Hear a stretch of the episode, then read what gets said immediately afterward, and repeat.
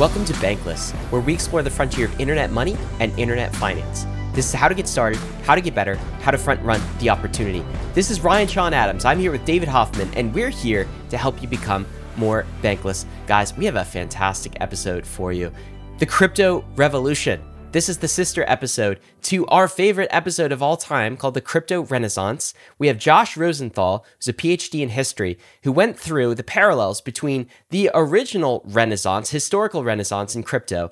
Now, today, on the 4th of July, Independence Day, we are going through the parallels of crypto and the American Revolution, calling this the crypto revolution. The lens that we are applying today is how is crypto like early America. How are you like an early revolutionary? So excited about this episode. It was an absolute blast with Josh, and I love these historical analogs, David. What were a few of the takeaways from you?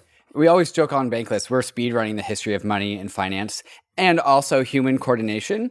And this is that last part where we did the crypto renaissance episode. We compared and contrasted the way that crypto is very much like the renaissance and Josh makes the claim that the American Revolution, happy July 4th, everyone, is the logical conclusion of the Renaissance. The Renaissance man turns into these revolutionaries who break free from top down state control.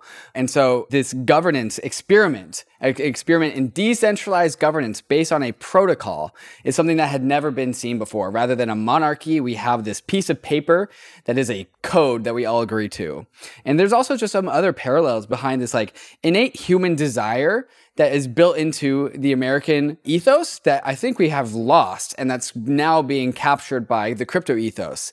Crypto is here to produce a more perfect union of humanity. Crypto is a nation of builders, a nation built on freedom and independence. And crypto people are here to discover themselves. This innate ability to build something, to become an entrepreneur, to add value, not just for your own sake, but also for the sakes of people around you, is very much baked into this human desire that has always migrated westward, if you will, starting in Europe with the Renaissance, going on a pilgrimage towards America for freedom.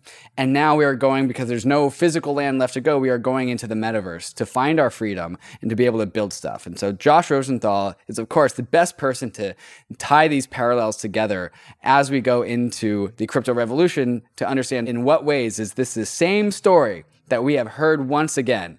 And so, Bankless Nation, I hope you have a fantastic 4th of July and thoroughly enjoy this part of crypto's history as we go through the crypto revolution. The last thing I'll say before we get to Josh is I think some of you might find this episode a bit idealistic. Of course, we are idealistic on crypto. Also, there's some idealism about the US, and for some whose experience of America is kind of not the aspirational vision of what America could be, you might recognize that. And I don't think this episode is saying America is perfect or that it's lived up to its vision or its aspirations, but those aspirations are good in and of themselves themselves. And the US has been a fantastic experiment post Renaissance and into the revolution of economic freedom and personal freedom. Not perfect, not finished, not complete, but a worthwhile experiment. And we see some parallels with crypto. So, with that, we'll get right to the episode with Josh Rosenthal. Hey, Bankless Nation, we are super excited to introduce you once again to Josh Rosenthal. He is our favorite crypto native historian. He has a PhD in history, received a Fulbright scholarship to the Sorbonne Institute for Advanced Studies. He's no longer a practicing historian, though. He has sold some Web2 companies. He's now a crypto investor and indeed a crypto native. Josh is the individual who helped us create our favorite podcast of all time, both David would say this and I would say this, which is the Crypto Renaissance podcast.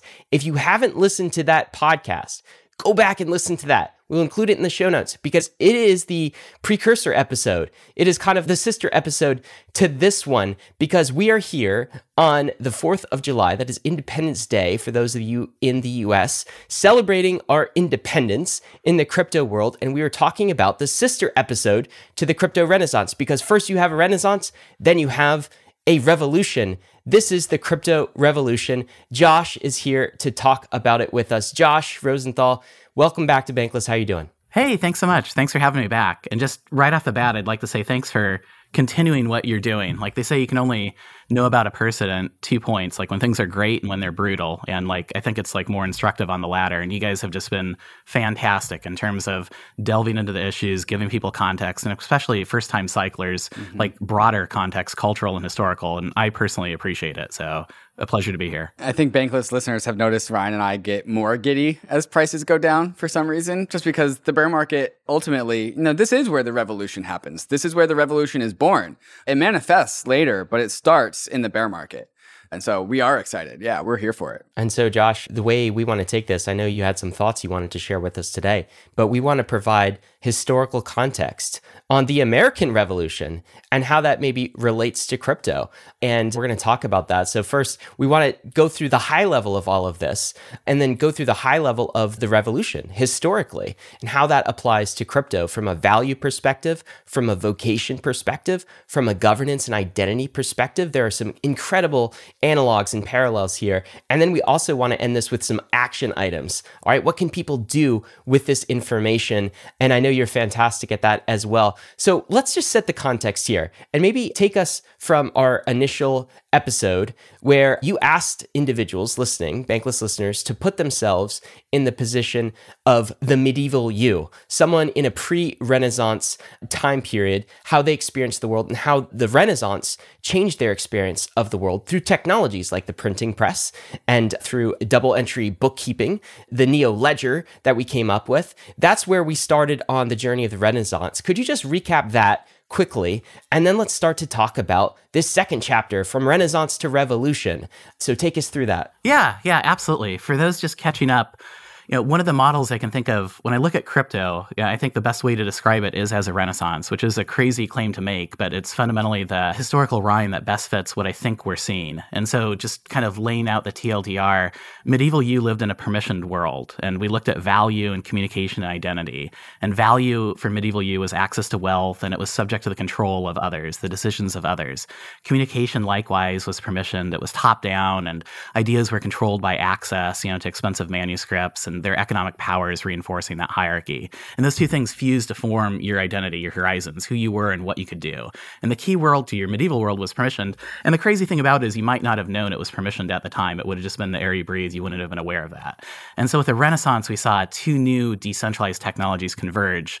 And it kind of gets to what drives history. It wasn't, you know, means of production and it wasn't great men with ideas, but it was really communities making history by using decentralized technologies for social coordination. And so there are two technologies that arrive simultaneously. Ledger based financial primitives, which we call double entry bookkeeping, debit and credit, may sound familiar, and a new permissionless communication protocol, which is really the printing press, not just text, but also images and ownership baked into the protocol itself. And so this gave you access to capital, there's sharing of ideas at scale. It essentially unwound a hierarchical world, and early adopters, you know, had asymmetric returns on that. And so the basic idea is that your medieval world, which is static for, you know, recent memory to all the way through centuries, was fundamentally fractured for the first time, bursting open with new opportunities. And so you could hear competing visions and join a community based on your values, your job, your family, you could start a business. It's what historians call the birth of socio-political pluralism and proto-capitalism. Your stars were no longer set. And so as we go into the next chapter, you can make meaningful choices. So what did you do with those freedoms? So if the Renaissance marks a unwinding of medieval hierarchy and the birth of the modern world. It's the birth of this creation we call the early modern world, which is still what we're in. It didn't obliviate medieval structures. It offered a revolutionary idea, the uh, idea of an alternative. It, Luther forked reality like Satoshi, and those forks beget forks. And so, faced with new opportunities, what did you choose to do? Some people chose to stay in those vestiges, and that gave us juxtaposed communities with competing visions. And if you adopted those new values and joined a new community, that meant you likely faced resistance resistance, conflict with previous ties, your family, your friends, your bosses, your landowners, your overlords. And that's kind of the context for the American Revolution. What did this pluralism mean? And so if you adopted these new communities, you had some options. You could stay put and convert your political authorities, and sometimes that ended badly in what's known as wars of religion. You could try to migrate to a different geography and physically reside with your community where it held political dominance. And you had mass communication now, so this idea, different geographies courted these communities, partially because of the massive economic benefits they reaped from them. You could also choose to participate in your government and try and carve out liberties for you and your community. by threat or military force, but also just by the weight of your newfound economic power. And here's where we have the genesis of a variety of political representation experiments and governance. But for people who still found those vestiges too constricting, there's just one other option that remained, and that was to strike out for new shores and leave. And there was a diaspora uh, in Exodus, like many attempts on this political experiment on a global stage were undertaken. We've forgotten most of those. Huguenots in South America, Acadia, New France, we just we don't remember them anymore. Largely because just like the last Renaissance was so vibrant, it eclipsed all those previously.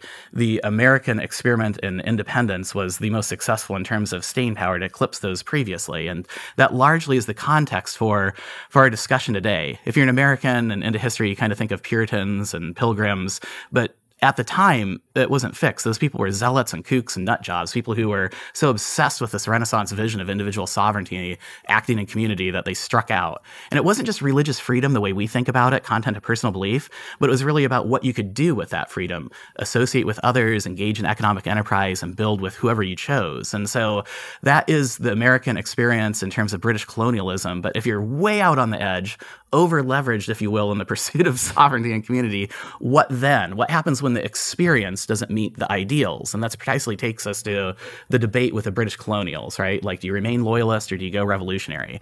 What form of governance best serves your interests as well as your neighbors? And how do you even think about that? And so rather than just doing kind of one history like most historians do, one damn thing after another, we can pull on these threads if you're interested in looking at value, which is money, economic systems, and ownership and business, then communication, sharing ideas at scale, the technologies, the platform, and the content, and particularly how ownership functions and therein, and identity, how you viewed yourself, values and allegiances, and organize yourself according to governance. So that's kind of that's several hundred years of history in two minutes, but there you go. Yeah. And Josh, we want to get there and we want to start with kind of like the timeline of the American Revolution and the Declaration of Independence and kind of start there. But while we're still addressing the themes and the analog behind kind of the American experiment, this experiment in self governance, bottom up governance, a nation at its best aspirationally by the people and for the people, we start to see some parallels with what we're doing in crypto. So you mentioned this group, this tribe, who rather than work within the existing confines of the establishment structure that was left to them in Europe, they came to the US literally headed west. That's how we end every single podcast is this is the journey west. And we have these Puritans headed west. We want to get into their head, but a few of the cores that I think we're going to talk about here in the parallels. You know, number one, crypto is a nation of builders. In the same way, I think the best parts of the US in its early phases were a nation of builders. Maybe we could talk about that. But also, America has a history of like, we weren't sure it was going to make it right? There are like lots of parts in the history of the US, just like the history of America, where you're like, um, was that whole experiment a good idea? Are you like, are you sure these people, you know, know what they're doing? This could go off the rails in so many ways, and it almost did. That's another theme. And it's literally called the Great American Experiment for a reason, in the same way we can call crypto the great crypto experiment. I mean, all this stuff at some level is we're still in beta, aren't we? I mean, this is still an experiment. We don't know fully how it's going to play out. So tell us about some of these parallels and like the common quest, I guess, for self sovereignty and freedom. Why don't you pull on some of those strings at the high level before we get into the detailed history here? Yeah, yeah, sure. So when we talk about crypto, and I said, hey, Renaissance is a good way to think about it. It's a rebirth or recreation of society. It was an unwinding of medieval hierarchies and every you know, form of technology and control and organization, and essentially unwound them. And then what do you do with the pieces? How do you put those back together? And that's the context of what we call the great cultural renaissance or rebirth of society. And when we really get building, we get building into the Renaissance, tracing these themes like through. And it's not just me as a historian kind of forcing the themes. If you ask Revolutionary You, this would be in your head. This is the context for why you're taking actions. And so, just the long story short, if you're into crypto, you're part of this like story and it's echoing throughout the ages Renaissance, Revolution. It's always the same characters. It's always permission versus sovereignty, hegemony versus decentralization, subjugation versus independence. And so, the shift from Middle Ages to Renaissance is context, but Revolutionary You and even what we're doing in crypto today, they aren't different stories. They're all chapters in the same story. Medieval You is permissioned. Renaissance You had a choice. Revolutionary You is about what you chose to do. That was to build and to build in public as part of a a great experiment, not because it's easy, but precisely because it's hard. People would pile on and it would be ridiculous, but there's no other way to do it but to build through it and participate. And that's actually how you surface unintended consequences and hidden dynamics. And so in both phases, we were driven by this stupendous optimism. You know, critics would say it's naive, zealous and petulance. We thought we could rebuild our world from the better from the ground up. After we toppled medieval institutions, we proceeded to rebuild this imagined community instantiated by consensual currencies and contracts, like the same pieces of crypto. And we we did it all in public, to your point, like on chain, keeping records on the way, full display for the world to see. And when it failed, and it often did fail, like repeatedly, the old world piled on hard. Our first constitutional form didn't last a decade. That's a giant fail. Back to the drawing board. Not gonna make it. Then debt and rebellion after rebellion. Not revolution, internal rebellion. Until we adopted a strong centralized authority. It was basically a king with a different name, critics said. Where's your decentralization now? And when it came time to build, we to create a more perfect union, we argued, we squabbled, we basically anonymously shat posted on each other and then did these middle of the road options. And we gave just an example, we gave the central bank a short-term charter because we didn't trust it. And then we revoked it the first chance we got after just a few years because we thought it was working against us through bad lack of clarity in regulations and actually causing inflation. Like American history in a nutshell, in the history of decentralization as part of this continuous experiment, is a history of not going to make it. The critics always say, just give it time, they'll collapse into chaos and come crawling back. And the crazy thing about all this is we didn't disagree. We actually leaned into it, which is crazy. This had never been done successfully before the building. Our history we'll get into is a history of moonshine fueled rebellion the modern post office attempting to tax our emails, the Fed denying a spot ETF and forcing court action. That's not unexpected. That's what happens when you experiment. And we called it that and did it in public, inviting others to point out the failures, to gloat when the community broke, to, to carefully track our downtime. It wasn't a bug, it was the feature. And to your point, Ryan, like the safe bet was against it, right? As historians, you step back and you say, oh, we know that was a renaissance. We know that was a revolution. We always, we envision ourselves as characters in the story and we would have bravely marched out. But the experience of that, it wasn't that way it was volatile. It was cataclysmic. You know, the people in the Renaissance thought their world was ending, and it was. And when you actually tried this experiment, it would be chaos. The smart bet from the institutional intelligentsia political theorists reasoned from armchairs and said, hey, governance from the bottom would be chaotic. You can't even have a piece of that. That was like Enlightenment axiom, age of reason. Like the answers would be obvious, thinking from first principles. Like any form of self governance would burn out and collapse into chaos. And they had reason to say that. Like when we tried these little experiments, dissenting voices from bottom up, peasants' rebellion after Martin Luther, Rousseau in France, it tended to end poorly. Massacres, bloodbaths, guillotine running, you know, 24-7. And if it ever did succeed, so the reasoning went, you know, it, it take on an increasingly ossified structure and become the very thing it was created to replace, which is, you know, irony. And that's like shades of Leviathan. In either scenario, smart bet was to say institutions were inevitable and history had these time tested models. Who are you to question it? And like, honestly, the loyalist position was very attractive, right? Stick with the devil you know, even if he wore a monarch's crown.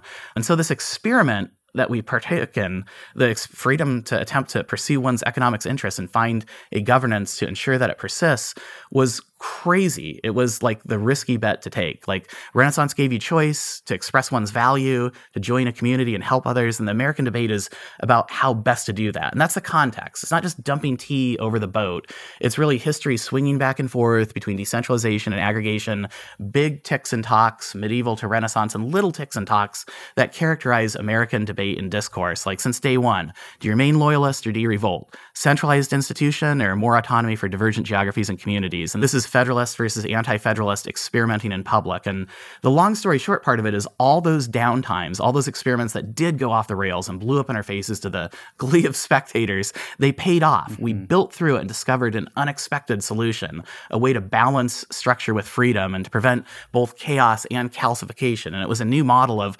largely demarcated lines with broad spaces to play and tinker. Today we'd call them sandboxes or safe harbors.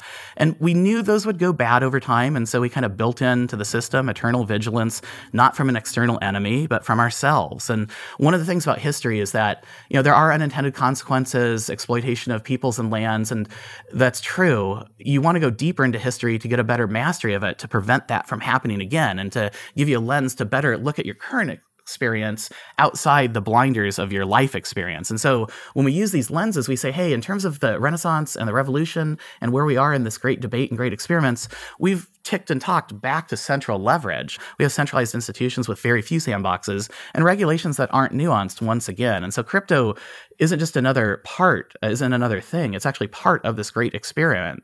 It's the ability to rebuild our world from the ground up and to participate in this imagined community instantiated by consensual concurrencies and contracts. And maybe it won't work. It'll probably fail. It definitely won't go according to plan. And we'll veer between chaos and hegemony all the while doing it in public. And so this is by design. The volatility is a feature of meaningful structural transformation. When things die, they do so by slow ossification. And crypto is the reason why we're forcing this issue is because now we have the technical rails to actually do this meaningful generative, which is a revolutionary idea, creation for the first time, to remember our history, to pursue a more perfect union as a community of builders and the space and the power of spaces to experiment. It's a way to reimagine what it means to be a nation, but also the technical rails to pursue on a global scale independence. So that's the that's the whole thesis, kind of A to Z. And the podcast that we do with you, Josh, the Renaissance podcast and this Revolution podcast, I think are so incredibly important. Like there, we could talk about this DeFi app or we could talk about that blockchain, but when we talk about the pendulums throughout history, we tap into something that everyone I feel like knows intrinsically. We have been here before. And when we experience things, when our ancestors experience things, it gets written into our DNA. And we understand some of the concepts that we're going to talk about today intrinsically to our bones. Like everyone can relate to their peasant self in the 1400s Renaissance. Everyone can relate to their ancestor that was a part of the American Revolution. And like even if they didn't have ancestors in that part of the world, there's other components of this swing from decentralization and aggregation to top-down control and authority. Like we have been here before. What's unique about crypto is that this part of the cycle is like we have so much more recorded history to have data points on. And so like while there have been a hundred pendulum swings between order and chaos throughout history. Only recently we have been able to write all of these things down and had the internet structure to be able to communicate these things and the podcast to talk about them on. And so as the listener listens to this, you are not a passive observer of this lucky revolution that has, tends to happen once every 300 years, right? 1400s Renaissance, 1700s American Revolution, 2000s the crypto revolution. You are not just a passive observer, you are a part of this story. And if you are on the edge of your seat, as I am right now, it is on you to not be passive in this story, but see and understand your role in history, because that is how we get this done. You talked about the first attempt at like the American structure that failed after 10 years. The reason why the American experiment succeeded after failure after failure after failure is because of the people that decided to undertake this revolution. They knew that there was a there there. They didn't know where it was, but they were committed to these ideas of independence, these ideas of freedom. So they were going to get there. They were going to run this experiment into the ground. They were going to ride Bitcoin, they were going to ride Ether to zero and nothing else. And so as we go forward into this crypto renaissance, like it's important to understand that uh, like your ancestors have been here before in one way or another and we are about to park upon this great crusade once again. Man, that's so full disclosure for everybody in the audience. The crypto renaissance isn't me. That was, you know, David and Ryan doing that and saying, "Hey, I think there's something here." It's like everybody knows this. We know this in our bones, right? History isn't about names and dates and facts. It's about remembering and kind of suspending disbelief to figure out like where you have a part in the story. And for most of history, you don't really have a part in the story in the same meaningful way like you do today, right now. It's it's really important. Yeah, ride ETH to zero is like live free or die. These were the calling cards saying like, I know despite the fact that all evidence to the contrary, I'm going to persist in this. Like, not because I'm just obstinate and into faith and faith or fideism, but because I know there's something meaningful here, even if I can't articulate it. And and it's kind of a counterbalance to this vague feeling of unease where we know something's not quite right, right? Like your medieval peasant self, you didn't know you were permission. That was the crazy part about it. It wouldn't have occurred to you. And it's like in some senses we're medieval today in this part, right? Like we we think we have control of our money. You actually don't. You have a broker, you have an IOU, you can't spend as you want to. A credit card won't process it on the rails. You basically, you know, et cetera, et cetera, et cetera, et cetera. Or you think you can communicate, well, somebody else owns the platform, they own the broadcast layer, they own the technical code, you fill it with your content, they can deplatform you, or they can subtly shift you through, or they carve out your identity. It's like we're subject in all of the same ways. And it was only with Renaissance U where you woke up and said, hey, there is an alternative. I can do something else. And so all the way up, like through this continuation of the Renaissance, like things kind of re-aggregate and you continue like persisting and like participating in this experiment, saying like live free or die. I'm going to do this regardless. And like somehow how I can use it as a lens to say we're over leveraged. And a couple of things of over leveraging, we've just gotten used. We've been born in this weird period of like stasis again, just like medieval you, where we have 40, 50 years of kind of like global statusism, post Bretton Woods or what have you, where we think there's a institutional path, we think there's a predefined way to get there, and we tend to view volatility as something negative rather than like meaningful structural transformation. And so we kind of have to rewire the way we think about that. And one way to do it is to look at history and say, what would it have been like at the Renaissance? It would have been chaos and Armageddon. What was it like at revolutionary independence and pursuit of it? It would have been chaos and Armageddon. And like the way we did it was to experiment in public. There's no other way through it. And so, yeah, it really forces the question. It's like not just what side are you on, but it forces you to really clarify your values, what's meaningful, what's important to you, and what are you willing to do as a result of it. Yeah, so well said. Absolutely. Josh, um, I've you know long seen so many parallels with kind of the early founding of the U.S., the American Revolution, and like what we're doing in crypto, right? And I get a little weird on this because I think there's like some pretty direct analogs, right? So like Ethereum and Bitcoin being sort of like in these other crypto projects, this is the great experiment of our era. This is the new America. This is the land of opportunity, right? We even have our own constitution in these crypto networks. That is code, right? We call these things protocols all of the times. Ethereum rests on a protocol, Bitcoin rests on a protocol. Well, the Constitution is a protocol as well. The Constitution is a protocol for coordinating people, hmm. governing people. Decentralized governance. Exactly. In the same way that Ethereum and Bitcoin are a constitution for coordination, as are smart contracts. I even see people like uh, Satoshi and Vitalik as almost like these this is going to sound weird right now, but I just think in history, it will literally view them as this, almost like founding, fathers, fathers yeah, yeah. right? Yeah. Like, I mean, these are originators of kind of the thought and the code and the constitutions of our crypto networks that are so important. And we in crypto, as David was just saying, we are like the revolutionaries. We are those crazies deciding to like rebel against the existing system. And despite what all of our friends and family say, embark into this new world and this new journey. There's going to be opportunity associated with that.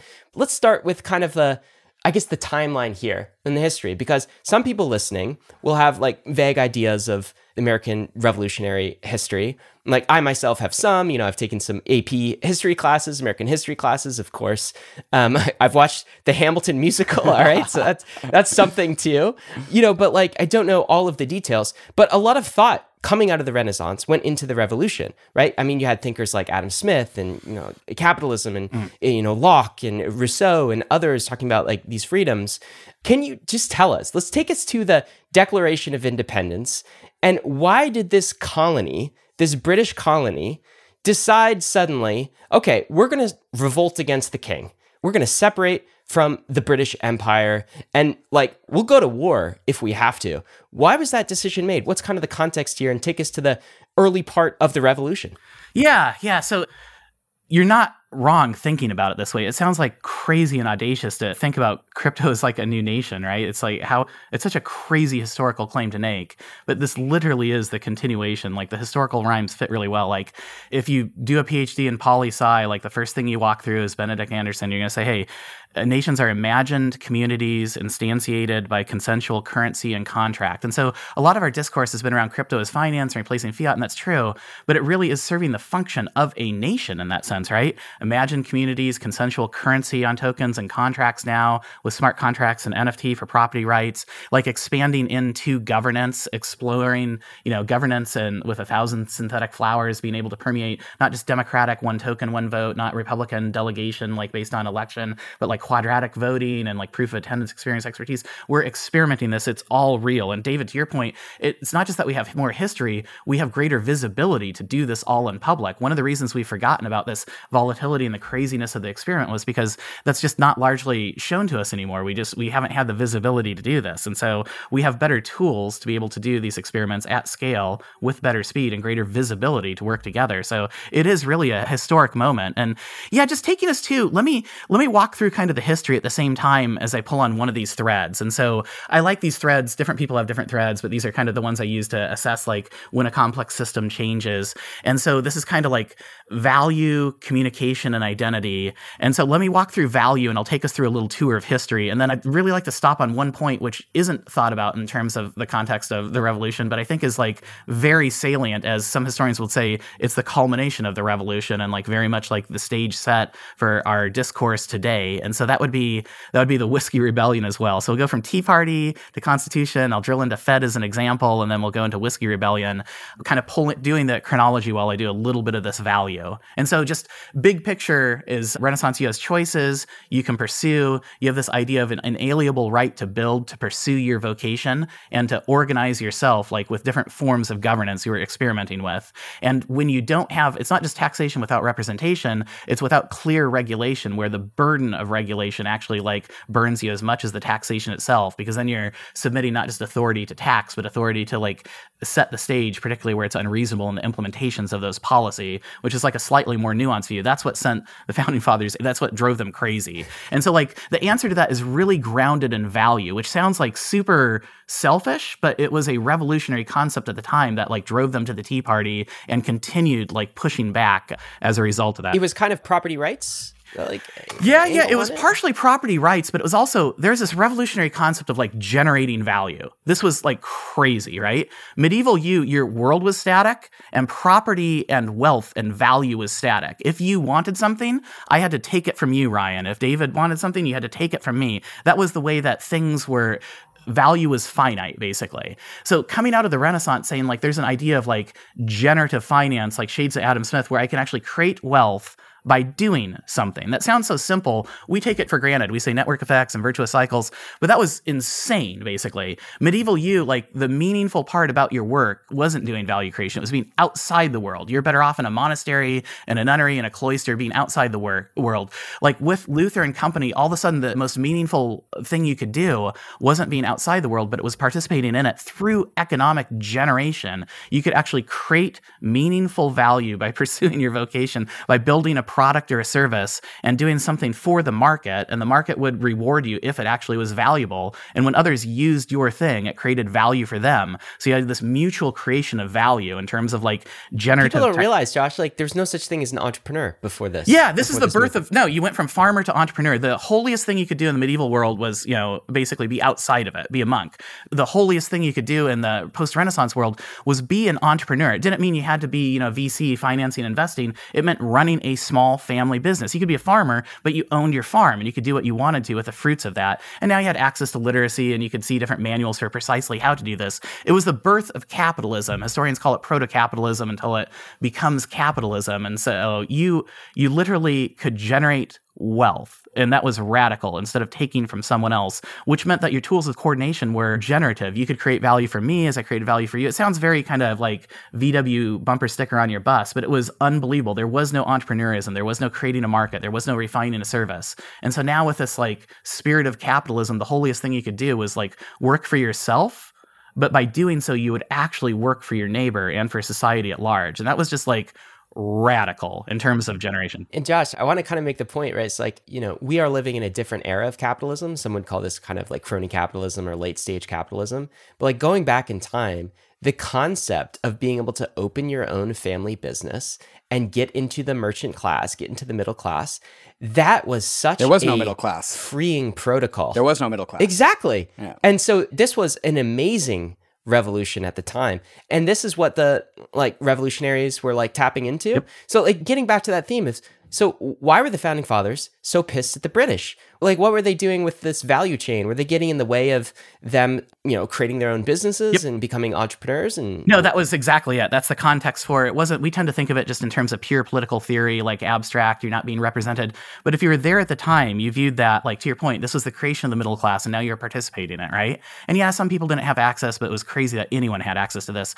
And the idea of taxation without representation, particularly burdensome regulation around the details of the policy implementing it, was that it impinged, it wasn't just theoretical. It literally impinged upon your ability to create your business, to create wealth from nothing, to make the best of yourself and to help your neighbor while doing that. That was the inalienable right. We call it, you know, pursuit of freedom and happiness, but that was like literally through value creation. That was the context of everything you read. That was what you did. And so this taxation, it wasn't just representation, but it would potentially break you. It wasn't a slippery slope. It was the details of the regulation were so onerous. We essentially pitched a fit because we said it's a sharp knife to the heart of who we are. You have an inalienable right. No longer has like the divine cosmic, like, are you setting a pyramid? You're now like divine duty is to pursue your vocation, your calling, like through this entrepreneurialism, through what you like and what you're good at, and generating something you know, valuable for yourself and for others. And so by these forms of taxation, and it's not just taxation,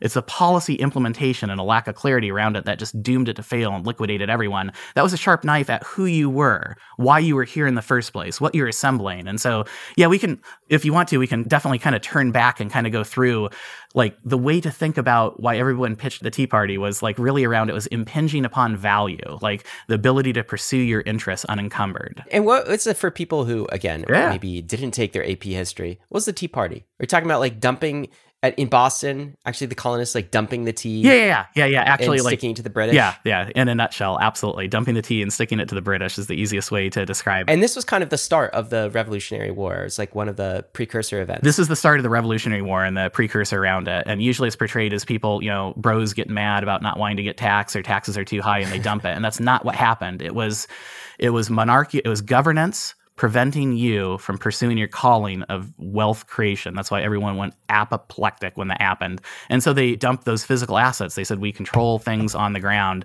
And that was the clearest. And it was also symbolic. And there's a bit of like cultural construction and ritualism to it. There's things going on around that. But basically, it was because the revolutionary idea was that you could create wealth. And this was impinging you from doing that, basically. It prevented you from participating in a virtuous cycle of creation. And that meant that your colony would fail, right? If you can't create, your colony is going to fail. And the whole reason you're here is because you were already out on the edges. You had already left for a new land. And so, like, now what's the right way? What's the best way to prevent careening from chaos into uh, also from like having an overly ossified monarchical system? And so we basically said no, like, where we draw the line isn't just in taxation, but it's in taxation without representation. What we meant by that with the Tea Party kicking off the American Revolution is the policy itself was poorly implemented. And it's just something that happens again and again and again and again. Right. Like if we play the story forward, like the Tea Party, it sounds weird, but it's like this idea of like rule that you have an obligation to the policy, not just the tax. Mm-hmm. And like it wasn't foreseen, right? Like for, as a loyalist,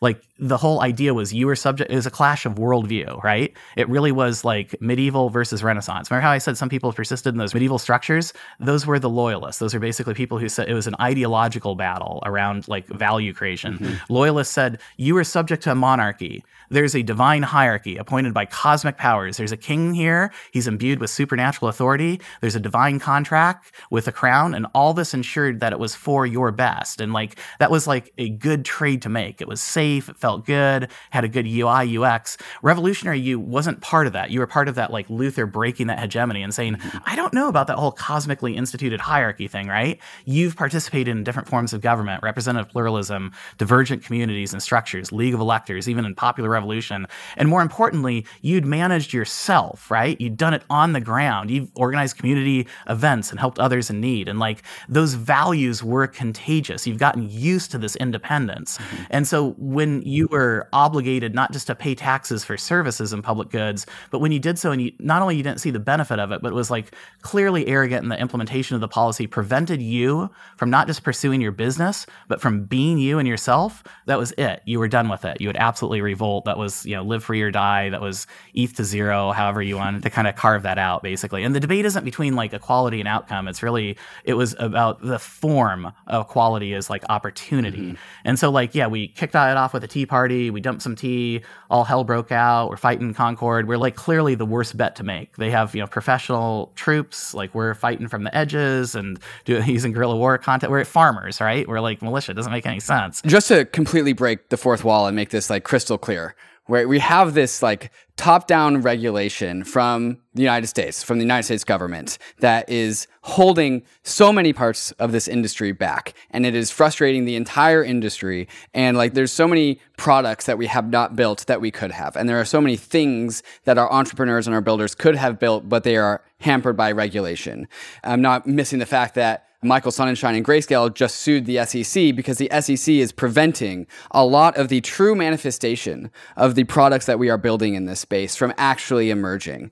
And it makes sense that this is the way forward where like you talked about it's not some sort of just like ideological like purism like hey i think governance should be this way. It comes from people with raw economic incentives saying the regulation and authority and top down control is preventing me from becoming my true self. It's preventing my business from truly expressing its true raw power because the legal structures and the top down authority are not allowing me to do the things that i want to do. And the things i want to do are the things that i know best and it is fundamentally about pushing entrepreneurship, pushing computation to the margins and saying like the state, the holy divine pyramid of godly divine influence does not know what's best for me. And now that I'm an individual and I have the tools to engage in entrepreneurship and value creation, I need this top down central authority to get out of my way so I can create value for myself, my family, and my neighbors. And so like this is where like in the American Revolution, where the Americans went and invaded in the Boston Harbor and threw the tea overboard. It wasn't about the tea, it was about the message. It was about get your hands out of my business because you're holding me back. And now we are doing the same thing where Grayscale is suing the SEC and we're saying get your hands, get your regulation out of the form factor of how my business is expressed because you're harming our industry. And we will go down with the ship. And because we're going to go down with the ship, we will fight you until we have our freedom.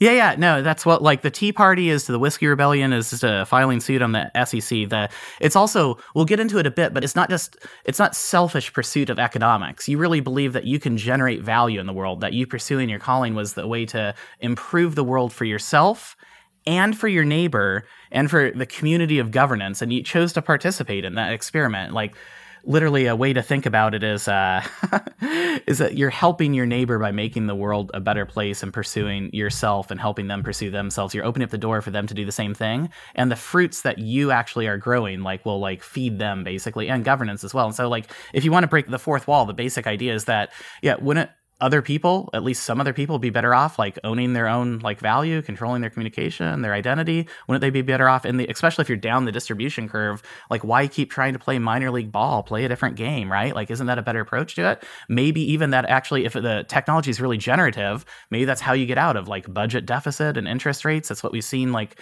repeatedly through these sorts of explosions and harvesting. Like, maybe you can actually take on new forms of governance. We have the technology now, like to literally do these governance experiments at scale, basically basically, right? Like maybe we can pay for public goods in ways our cities can't. Like get out of our way to let us do our stuff. And like that's not a return to like complete chaos. The solution we came up with was like safe places with safe harbors, call them safe spaces for innovation. Like that was the balance we struck. And so today I'd say we've all but forgot we've swung so far back. Where's your safe space here, right? Like to do innovation. Like mm-hmm. that's essentially what we're suing the SEC for. Not because we're philosophically opposed to it, but because we need a place to like pursue our economic activity, yes, to benefit ourselves, but also others and like also the government. Like let us help you help yourself. And so out of that desire, we throw the tea overboard. We kickstart the American Revolution and we gain our independence. We can fast forward through like the shooting and the war part because I don't really intend on doing that. And so we win as independent seekers of the ability to express our values upon the world.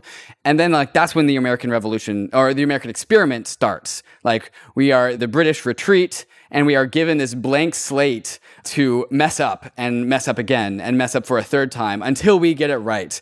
And so that's where this experiment in decentralized governance starts. And I think that's where the story continues. Can you continue along the story there? Yeah, yeah. So I think the parallel isn't so much let's like do the Tea Party thing and basically recreate the United States. The part I really think is interesting is like the nature of that debate because it wasn't set. Just like the Renaissance was always reforming, you know, so too the nature of this political debate was always in the pursuit of a more perfect union. And that debate went back and forth. And so like that's the context I think we're pretty clearly in today. So to to fast forward, we basically go through British independence and there's a debate within the community. Do you remain loyalist? Do you revolt? The answer to that is largely around how you viewed yourself in the world and like your economic activities and like how important they were to you, to your identity. And so 1777, we have our first constitution and it's like odd. It's not what we'd expect, right? It lacks the power to tax. It lacks the power to regulate the government. It's weird.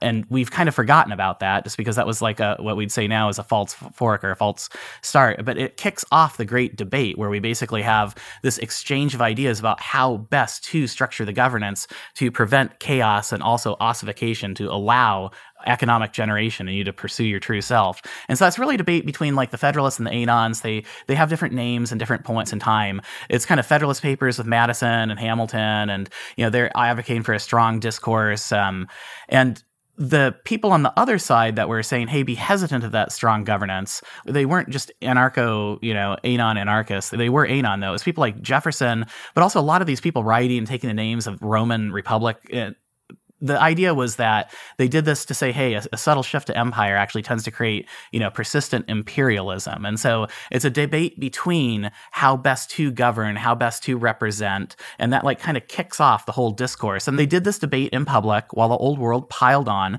They did it through shit posting repeatedly. You know, there's images of someone, you know, and the Federalists were really good at shit posting. They like they wiped out the anons. Like they, they just did a fantastic job. Like some of their better stuff is you see like, you know, an anon and he's like prickly and anti-federal federalist. He's like a porcupine, and you know the devil's whispering to him, giving him taglines and memes to generate, and the the British Crown in the form of a lion's doing the same thing, and Lady Liberty's weeping. Basically, he's just if you're into decentralization, not into this hierarchical, monarchical, like medieval vestige worldview, like you're basically just like a incorrigible like sob, right? Why else would you be doing that? There's another answer why you might be doing that, and there's a, another image where it shows what goes on behind the scenes, and and you know an anti-federalist club, and there are a bunch of drunken gluttonous like folks just getting like sh- smash faced. and that's like why you would do that. Why would you threaten? Your behaviors are self serving.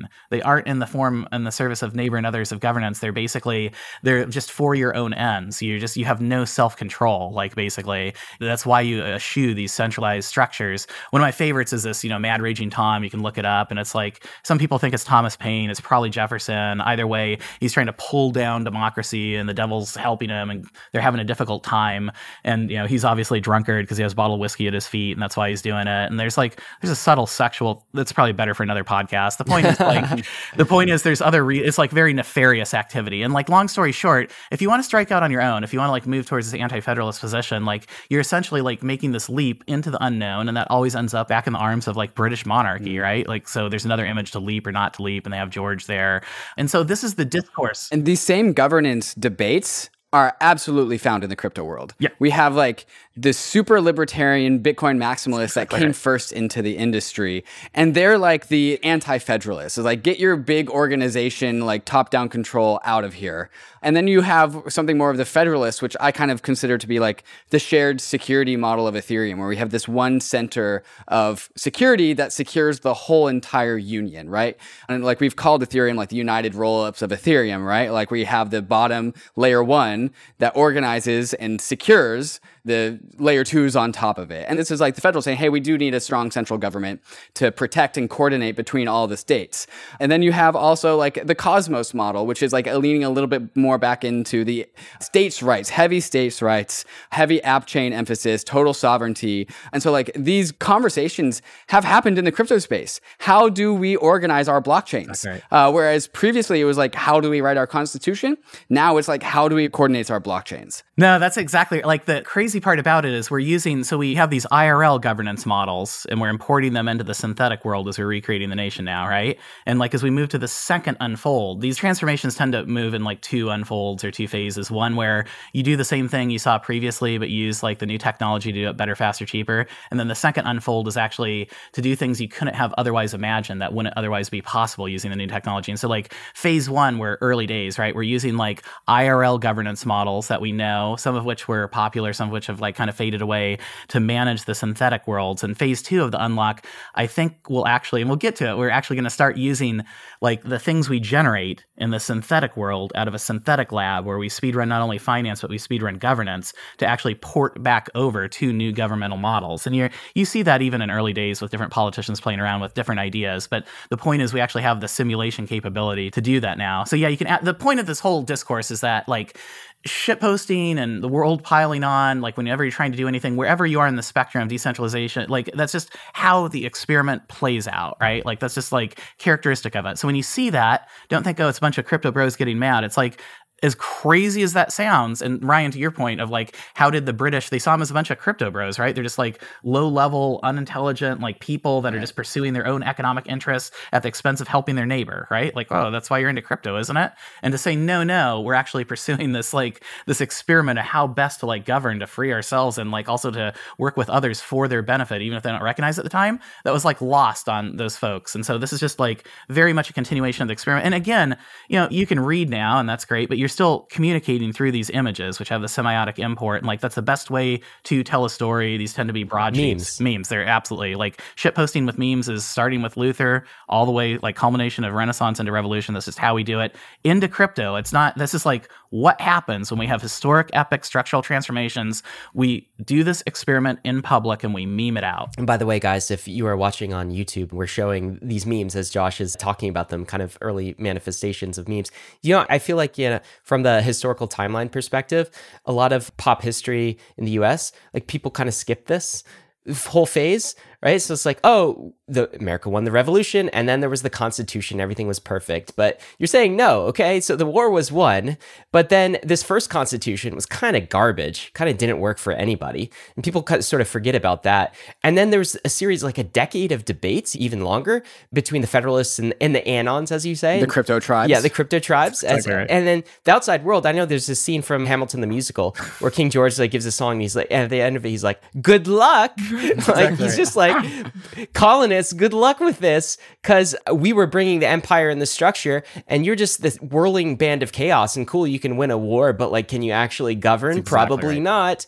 And then he's got evidence here where he sees the Federalists and the Anons kind of arguing back and forth. But what was the outcome of this? Because it wasn't pretty. In fact, there were even like rebellions, Josh. Yeah, yeah, yeah, And I know you want to talk about the whiskey rebellion. Is that the first one? Like my we had the Tea rebellion. Party, Yeah. and this was not a rebellion against the British. Now it's an internal Yes. rebellion in the U.S. So Yep. what are these rebellions? This is a forgotten chapter of American history post-revolution. Yeah, no, it's so. It's also just back to your, your point on that first constitution. You can kind of think about it like early DAOs, right? You can even think about it like you know, pick your DAO where you know you have a leader and they go away and say just figure it out, and you have twelve thousand people in Discord typing around. And it doesn't quite work, and then like Kain comes back or somebody comes back, and they're you you have to find this balance between top down and bottom up. And there's not one solution, but you have the freedom to experiment around. And so you can think of our first constitution as like purely decentralized, just do whatever you want to. And like eh, the knock is like that's the exact same thing as people pointing and saying, "Hey, we told you corporations would always win. Their DAOs are too chaotic." Like the historical path is you tick and you talk and you experiment your way out of it. That's like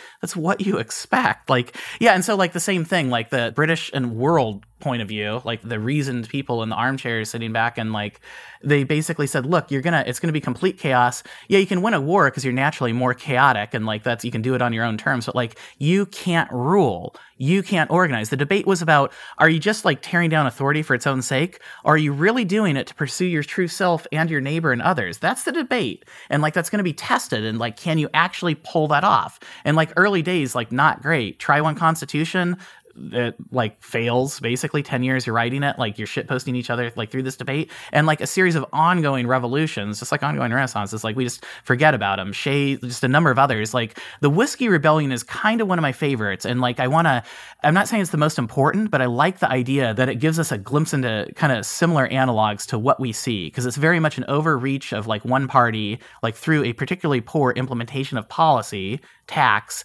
like impinging upon entrepreneurs who are more sophisticated than we would think they are to not only like supplement their IRL income, self-insure their crop, but actually provide back to the cities. And so like drilling into the whiskey rebellion is really a different way to tell the Fed story. Yeah, let's get into that. Yeah, yeah. So there's a series of ongoing rebellions, and like basically they really hit the people. You know, it's not just theory; these are the results of on the ground experiments, causes and effects, and these unintended consequences, basically.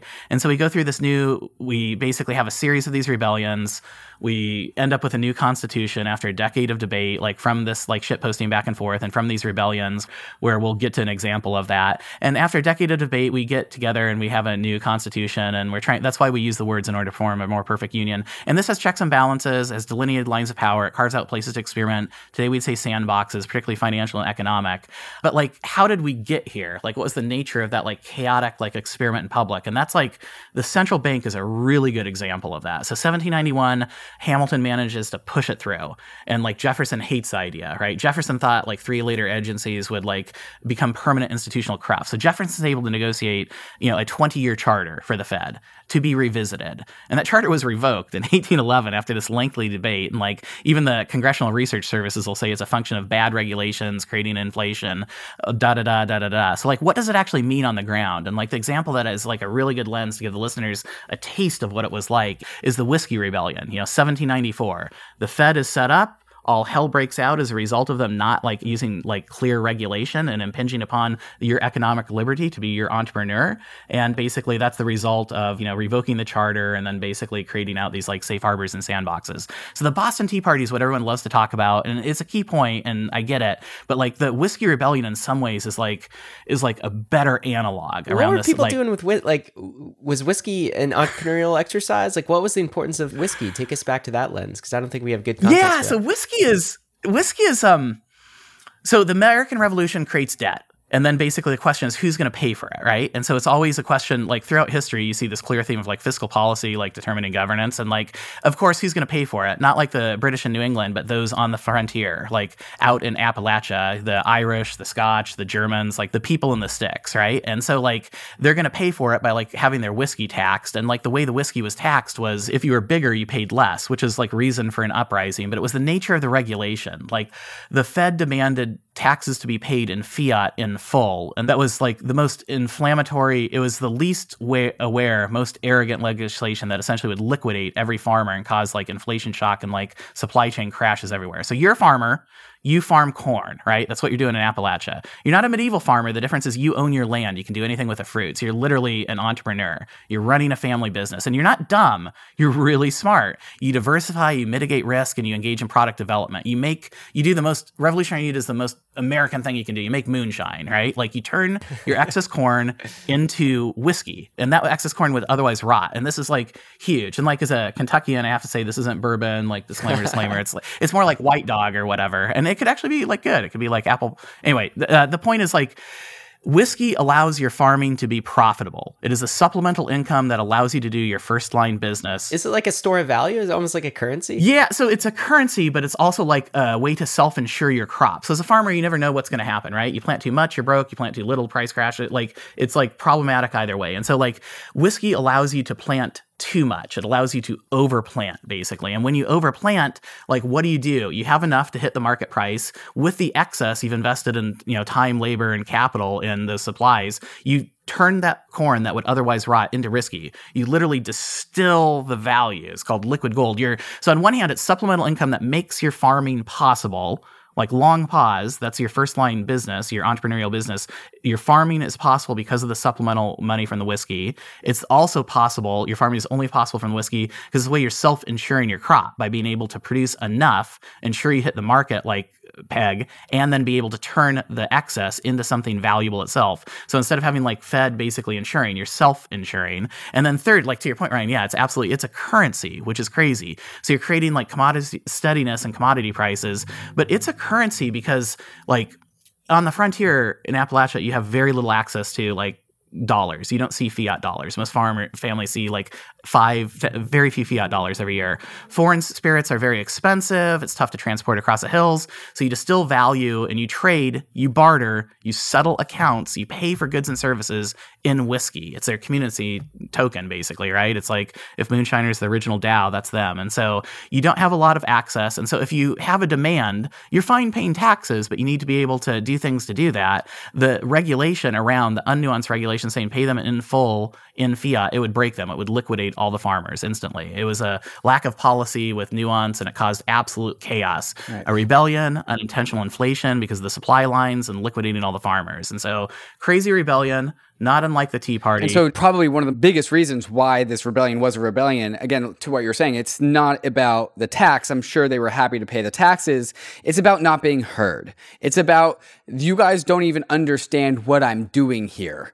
And you guys are doing this undue regulation. And this is our frustration towards like the things like the IRS and the SEC and the CFTC is like, you guys are just you could do things that uh, make us aligned with you but you are doing this stupid thing that rejects us and now as a result of that you are not allowing us to work inside of the system you don't know who we are you don't know what our business is you don't know about the value that we're generating and because you're not permitting us to work inside of the system you're forcing us to work outside of the system yeah yeah, Yeah, sadly inside you don't of, of- understand. of a government You're not a whiskey farmer. You're an East Coast elite. Right. It doesn't even get it. yeah, it's the details of your policy or the lack of detail that makes it impossible for us to respect you. Again back to this renaissance revolutionary you like and the thing is the details actually harm you the fed right, Right. like left alone we're going to generate unbelievable value. Left alone the farmers are going to have food for the cities where you live. We'll pay the taxes but like if you create a policy like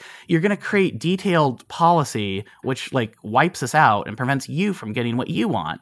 When if you nuance this policy based on like on the ground information you're supposed to be representing us anyway like we could pay the taxes we could actually continue to help you we don't need additional assistance we can basically self-insure against this and we can like have you enjoy the fruits of our production we're doing this all on our own and we're happy to participate in the governance around that when you come in with policy that isn't nuanced where the details of the policy not the tax itself actually breaks the system it's just that's where it just it's like very problematic. And so in that case, it was absolute, it was negotiation. And then when that failed, rebellion. And then like a weird kind of rebellion where there's rebellion, it was neighbor versus neighbor. Some people were excisemen, some people were resisting.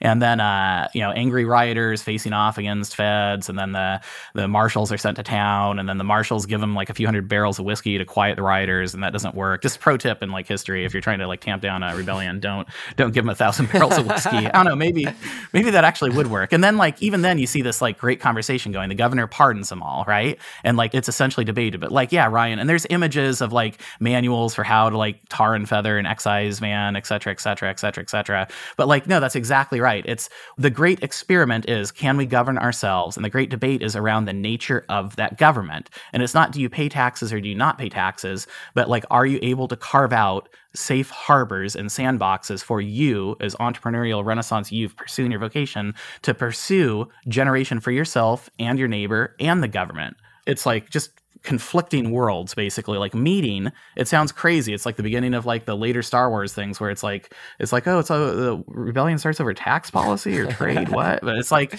it's not just trade it's who you are and your ability to pursue this. And like you can actually help yourself and help others like if you don't just hose us in the tiniest bit. So yeah this is essentially them like you guys may be too young but like if you remember like the internet comes out and like we're trying to tax emails right? Fcc and post office are like let's tax every email a penny. They like, literally said this? Tax email? yeah, yeah, yeah, yeah. No, no, it's not hyperbole. Like that was the plan, basically, to tax email. I had no idea. yeah, yeah. So it's like this is what we do, right? This is like literally like we basically say, oh, you need fiat dollars when no one's using it as currency, right? We say you need to tax emails, basically. We say you can't have a spot ETF. Like this is just how we do it. It's like technology allows through self coordination allows communities to outpace institution, and then you get this like hierarchical dissidence, basically. And the way we came up with a solution to get through that dissidence wasn't to burn it all down, but to have these little pockets where we could experiment our way out of it. And then the fruits of that experiment grew like so gloriously that they actually help not only yourself and neighbor, but government. Like,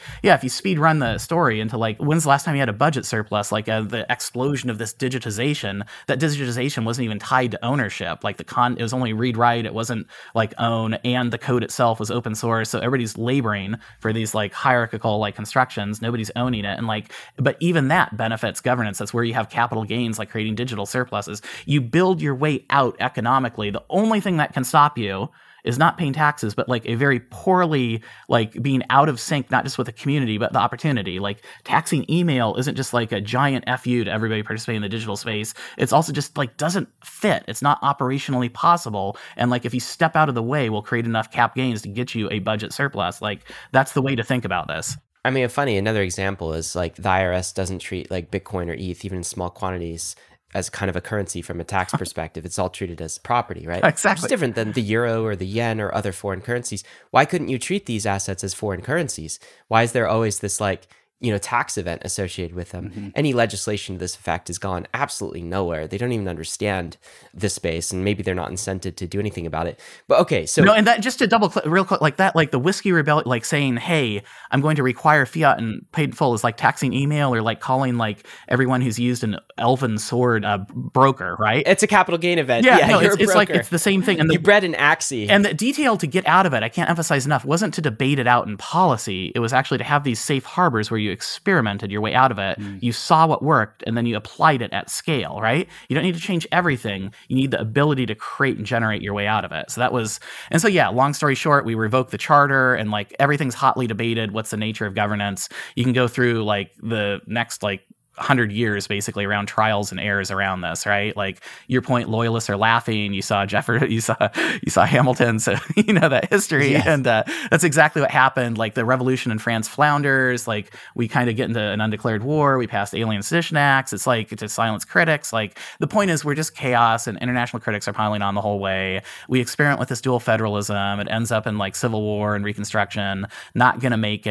And there's all sorts of anecdotes we could go into, but the basic idea is that as we move out of that, we're slowly accreting like aggregation of powers. And so the context for the debate isn't the Fed anymore, but value thanks to a new value construct called a corporation that allows fractionalized ownership. Again, hotly debated, and we did everything we could do to not do that until we finally figured it out through the experiment. That becomes the locus of the debate for institutional craft. So now it's no longer Fed, it's actually SEC. And like everybody has access through fractional ownership, but value becomes increasingly concentrated to fewer individuals and corporations. And you have this expansion throughout the 20th century as a result of that. That's the 1960s, Lyndon Johnson, Great Society, and that's a counterbalance to social governance programs providing you know stimulus. You point to opportunity or equality, like in consolidation of control. And the thing that really really got to us, just as we were talking about, was this overreach of like Fed basically and SEC.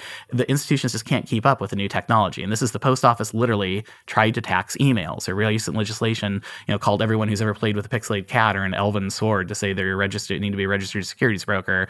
Like, and a lot of people in crypto would say like this is all baked into the 1970s. These assumptions basically of bureaucracy going past the point of no return, and like our value creation in this debate becomes around TAM, total addressable market aggregation, right? And that becomes the feature where FANG actually like is essentially like the NASDAQ index. And so there is a socially credentialed path to participate in this where you're working from university and then working at a company and et cetera, et cetera. And like they sort of lose their form, they lose their vocation in what you're doing. The universities become, you know, it's fine if enrollment goes down every year from here because of demographics. Like now you're essentially a hedge fund, right? And your Ivy League president is a hedge fund manager. And like if you're an academic working in IP, like it's owned by the university in like conjunction with like the pharma lab that set up the lab in the first place. The the point is you're moving like further and further and further into like an accrual of federal power, and we've kind of forgotten about these compromises of like clear demarcation for sandboxes, even to the point where we've just forgotten the history of that, the way we got out of that, not by changing everything, but a safe space to be able to create your way out of that. Like our Overton window shifted to where even Madison, like the the Federalists, do a Tea Party himself right now, and the shift is all around like communication is scaled through digitalization, but not ownership. So there's like a great break in this. And so kind of gets to the question of like, why crypto now? We've had this institutional craft. Why are we getting feisty about it now? Well, there's crypto as like a new nation state construct, but it really forces the issue. Now we have this internet of value. And so the opportunity isn't just to do centralized value accrual, but to actually do an ownership economy, return to like, you know, Renaissance you as an entrepreneur and revolutionary you, like running a small business. Like maybe it's essentially, you know, a capitalism 2.0 toolkit. You know, historians always say all the previous stuff was proto-capitalism. When we got to real capitalism, 19th, 20th century, maybe that wasn't even the real capitalism. Maybe that was all proto-capitalism. Until now, we can digitize ownership, so you can like engage in those pursuits. And so the way to do this that we saw throughout the hisper- experiment historically was like clear demarcations of sandboxes. That's how you return with renewed energy to the great experiment that is the first thread to pull on here. And this is so it's like getting us back to kind of these threads of the revolution. This is the crypto revolutions, what we titled this episode, the first thread is all about value. And we find out that the American Revolution 300 years ago was a, a revolution towards more property rights, more freedom in value creation, right? And so we saw that even after the revolution, it wasn't kind of a one and done. It was this great experiment where we oscillated with different levels of centralization and decentralization, back and forth, and rebellions and debates and anons and shitposts and all of these things until we finally figured it out. And it didn't work perfectly because it never does but it worked well enough that it was better than the previous system. But all this time, we started to get this cruft on the existing institutions, yes. this this stagnation, and now we are back somewhat where we started with, with a better system than the medieval system. I would not want to go back and be a peasant on a feudal estate, okay? I'm not advocating that. But we're still saying right now, maybe we haven't fully exercised our digital freedoms, our freedoms of capital and property rights.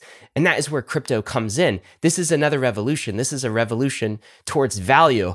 And so I think we've talked about that thread. Let's talk about the next thread here, Josh, which is. Man, uh, I should just let you summarize that. That's like the said so much better than that's that. that was the context for everything. You allowed me to do that. So let's talk about the next thread yeah. of the revolution that, you know, the rebels, you know, were fighting for essentially. Uh, and this revolution was over. And this is communication you mentioned, or another maybe term for this is like vocation. Yeah. Tell us what you mean there. And like, let's go into the context of why the revolution was fought for communication and like vocation. Yeah, yeah. And so this is like, you ask a simple question like, why the Tea Party? Why did everybody get mad? And you can say, oh, there is tax and da da da da da da. But it's really about who you are and what you're attempting to do and like how you're attempting to unlock yourself with others, basically. And so, like, we kind of went through the history and the narrative all throughout like this value creation. And so, communication, these can go pretty quickly. The basic idea around communication, and these are the threads I pull anytime we look at these like transformations every 300 years or so. That's it's not just like you know fourth turning. Uh, there's like these macro cycles, and so what we see is that you know Revolutionary You can now read. The Renaissance essentially unlocked mass media. That's the point to take from it, right? And the Reformation was largely around communities propagating their message. You can read, you can learn, and like what you read and learn, doing that action, learning, improving yourself, acquiring new skills, and the ability to generate is really around this idea of vocation. That was like Luther, one of the,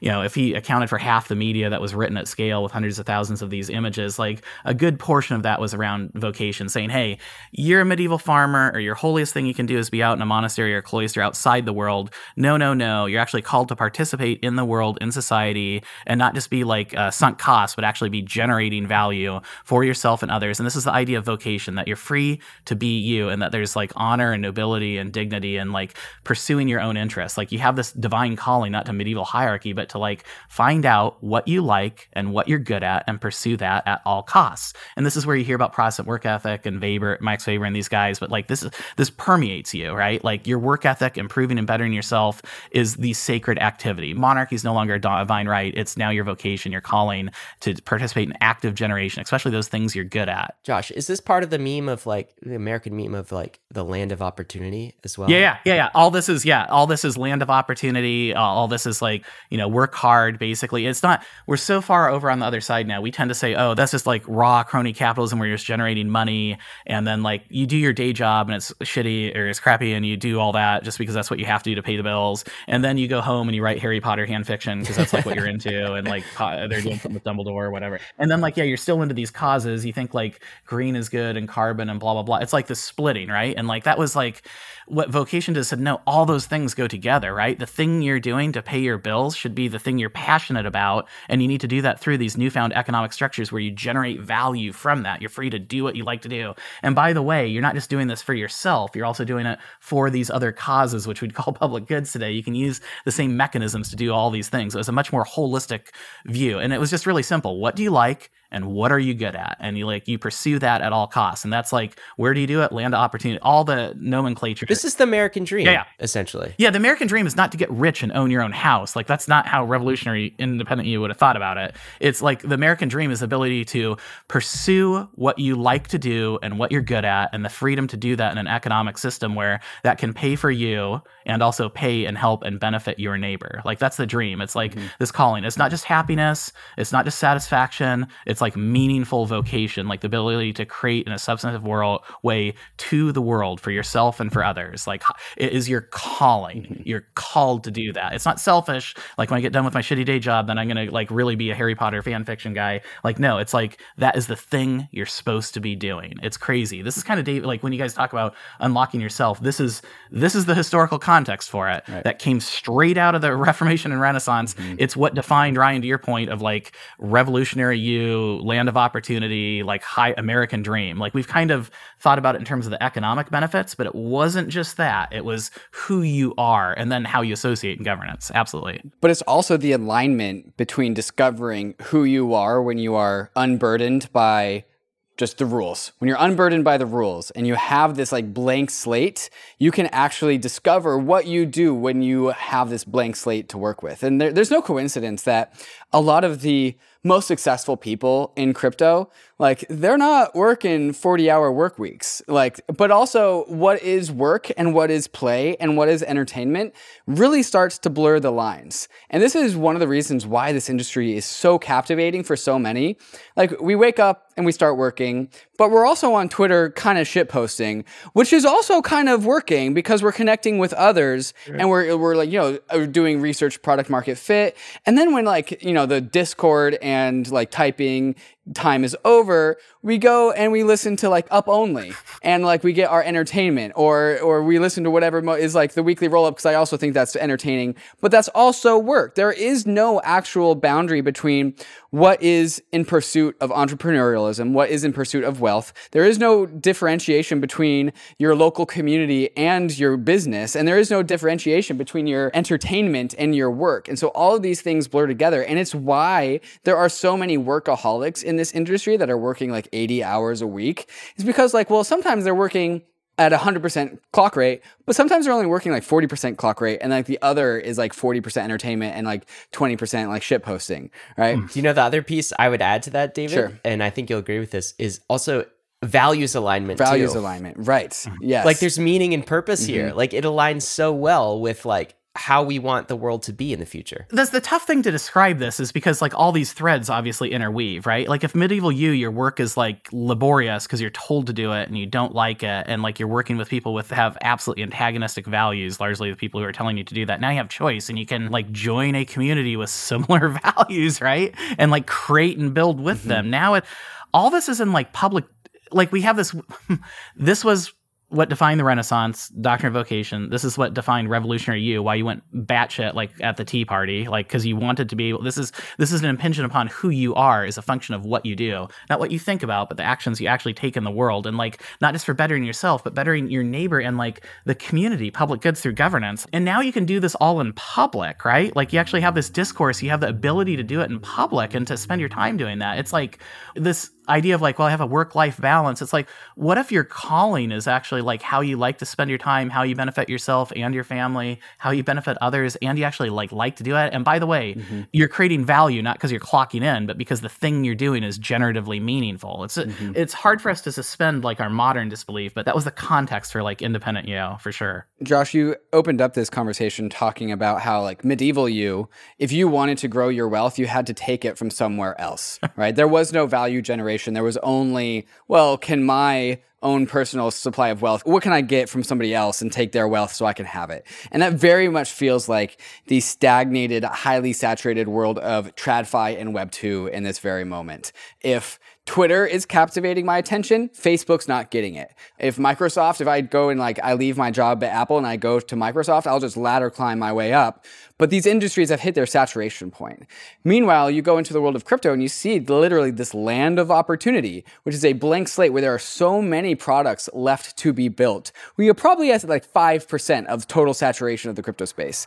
And so it goes from it's not just like a can you be competitive and can you out compete your competitors? It is what competitor can I become composable with? Mm. What other community can my community align with? How is my community composable with their community? Because we are in a state of complete undersaturation of the value creation in this space, where the value creation actually comes from DAO to DAO co- yeah, collaboration yeah. or from individual yeah. to individual collaboration. That's kind of what I meant when I said this might really be capitalism for the first time. Now that we have Ryan, to your point, property ownership and like mm-hmm. strong rights on chain, we can actually do generative ownership. Like maybe all that capitalism we were kind of working with like stone tools previously, right? Like shades of Adam Smith. Getting back to this this vocation, I wanted to like hammer that just to give you a sense of it's not crude capitalism. It's in service of others. The revolutionary thing is that it actually like helps. And then like Ryan, to your point, yeah, it's you can do this on an ownership economy, right? Like so, like if Web two is made of network effects, you know, somebody else doing something else, but sure, I have a network, but all the value accrues to the medieval overlord, like harvesting the fruits of my time, attention, and labor. Basically,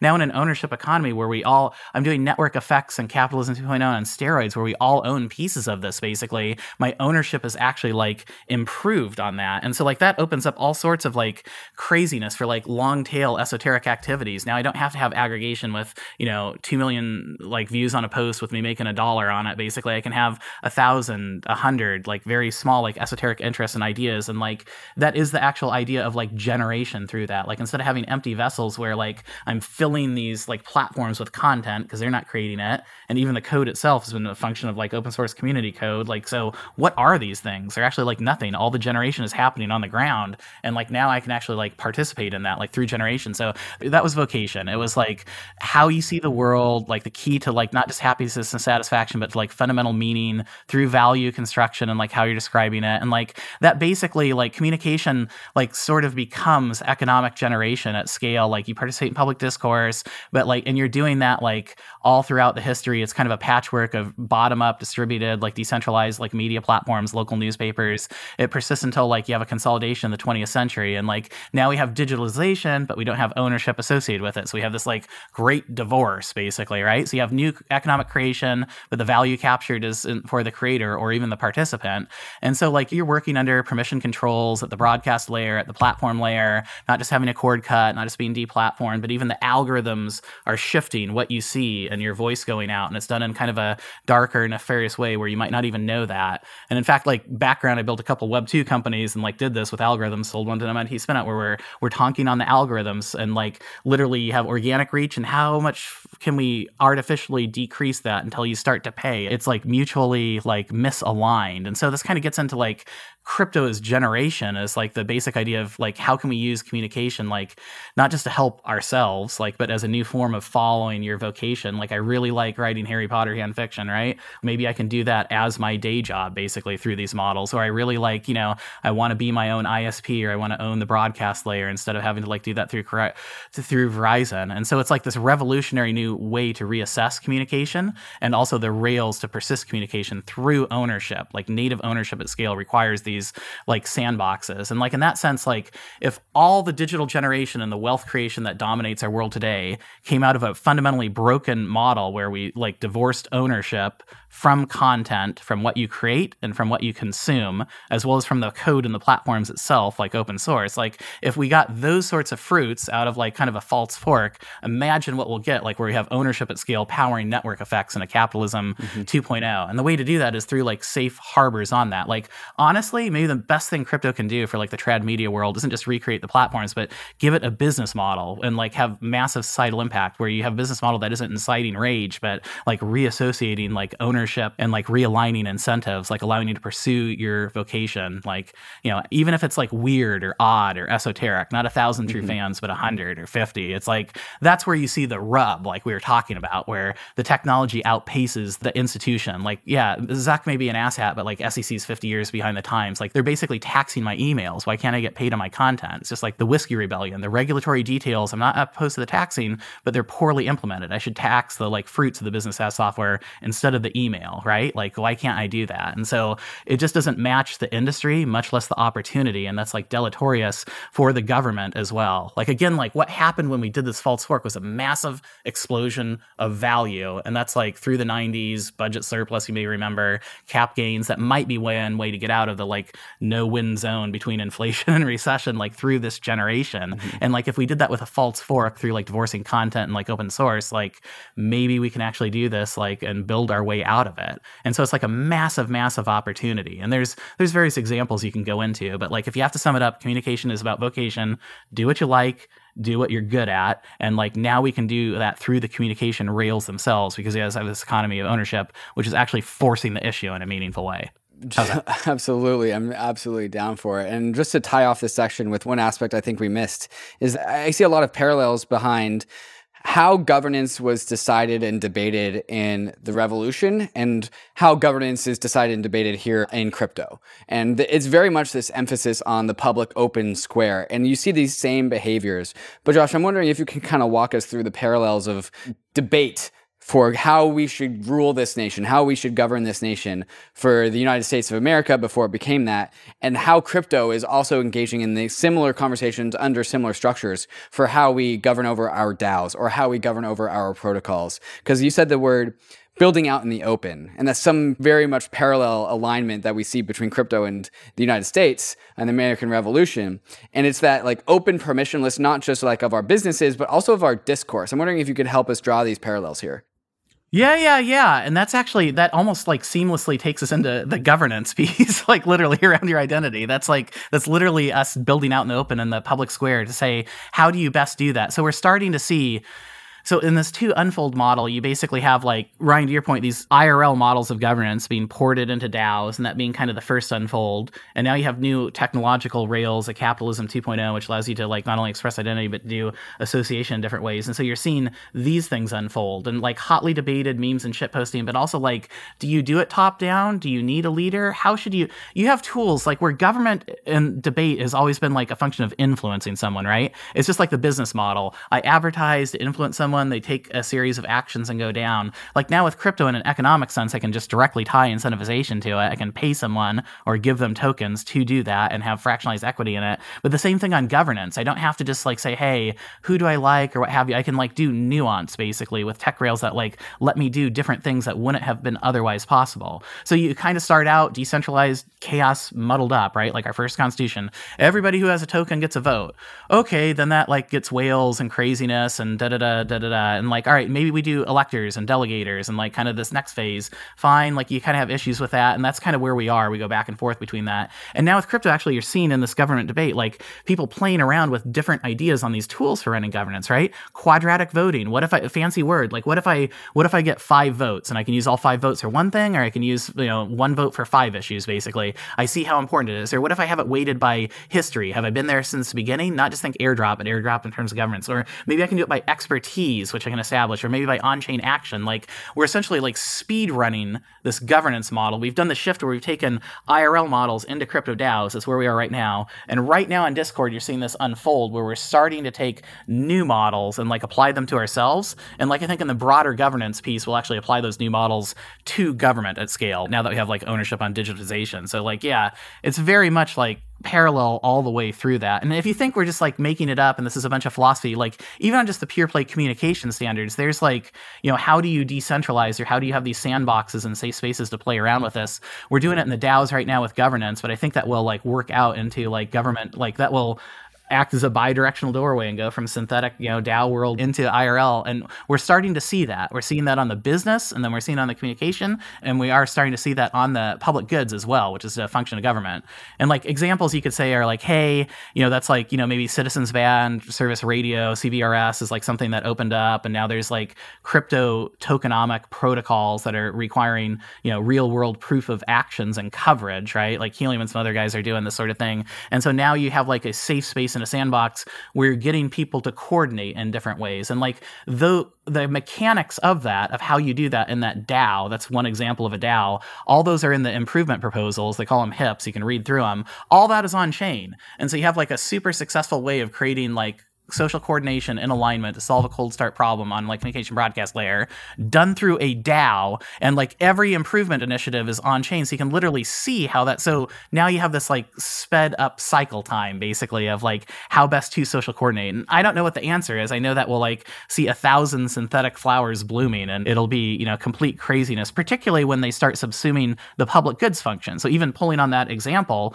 like that just isn't like physical work you know from a DAO doing different forms of governance in public square. That also is them starting to give back and actually do public goods, in this case, like broadband access to citizens of a physical space in a city. And so at some point, this all starts to kind of pull together. And like the way that works is it's all done in the public square. You don't have to go to Harvard to get an MBA. You can read every one of the DAO improvement proposals, and that'll give you more than like any lecture you've ever heard. So that is, I mean, the, applying this the context of the revolution, right? And like the three things the revolutionaries wanted, were fighting for is value, which we talked about, and then this idea of you know vocation and communication.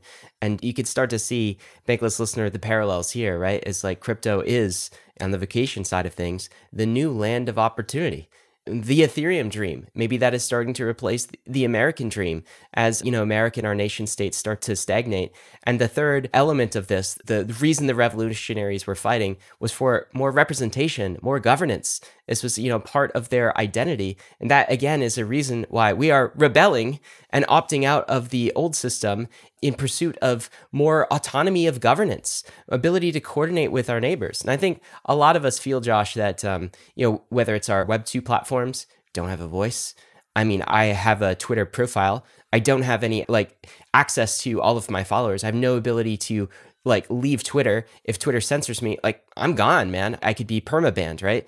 And so we are fighting in this Web3 revolution, this crypto revolution for our governance as well. And I know you made a, a point in some of the notes that you were thinking about for this show. And I want to kind of like say this and get you to comment on it.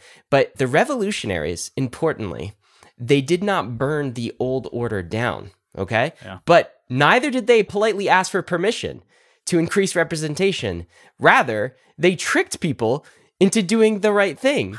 And you said later in some of your notes to us that the trick is that those who are exposed to the technology tend to adopt its values. And this resonates deeply with us because, as we often say on Bankless, if they adopt crypto protocols, they adopt crypto values. And this was the trick of the original revolutionaries, too.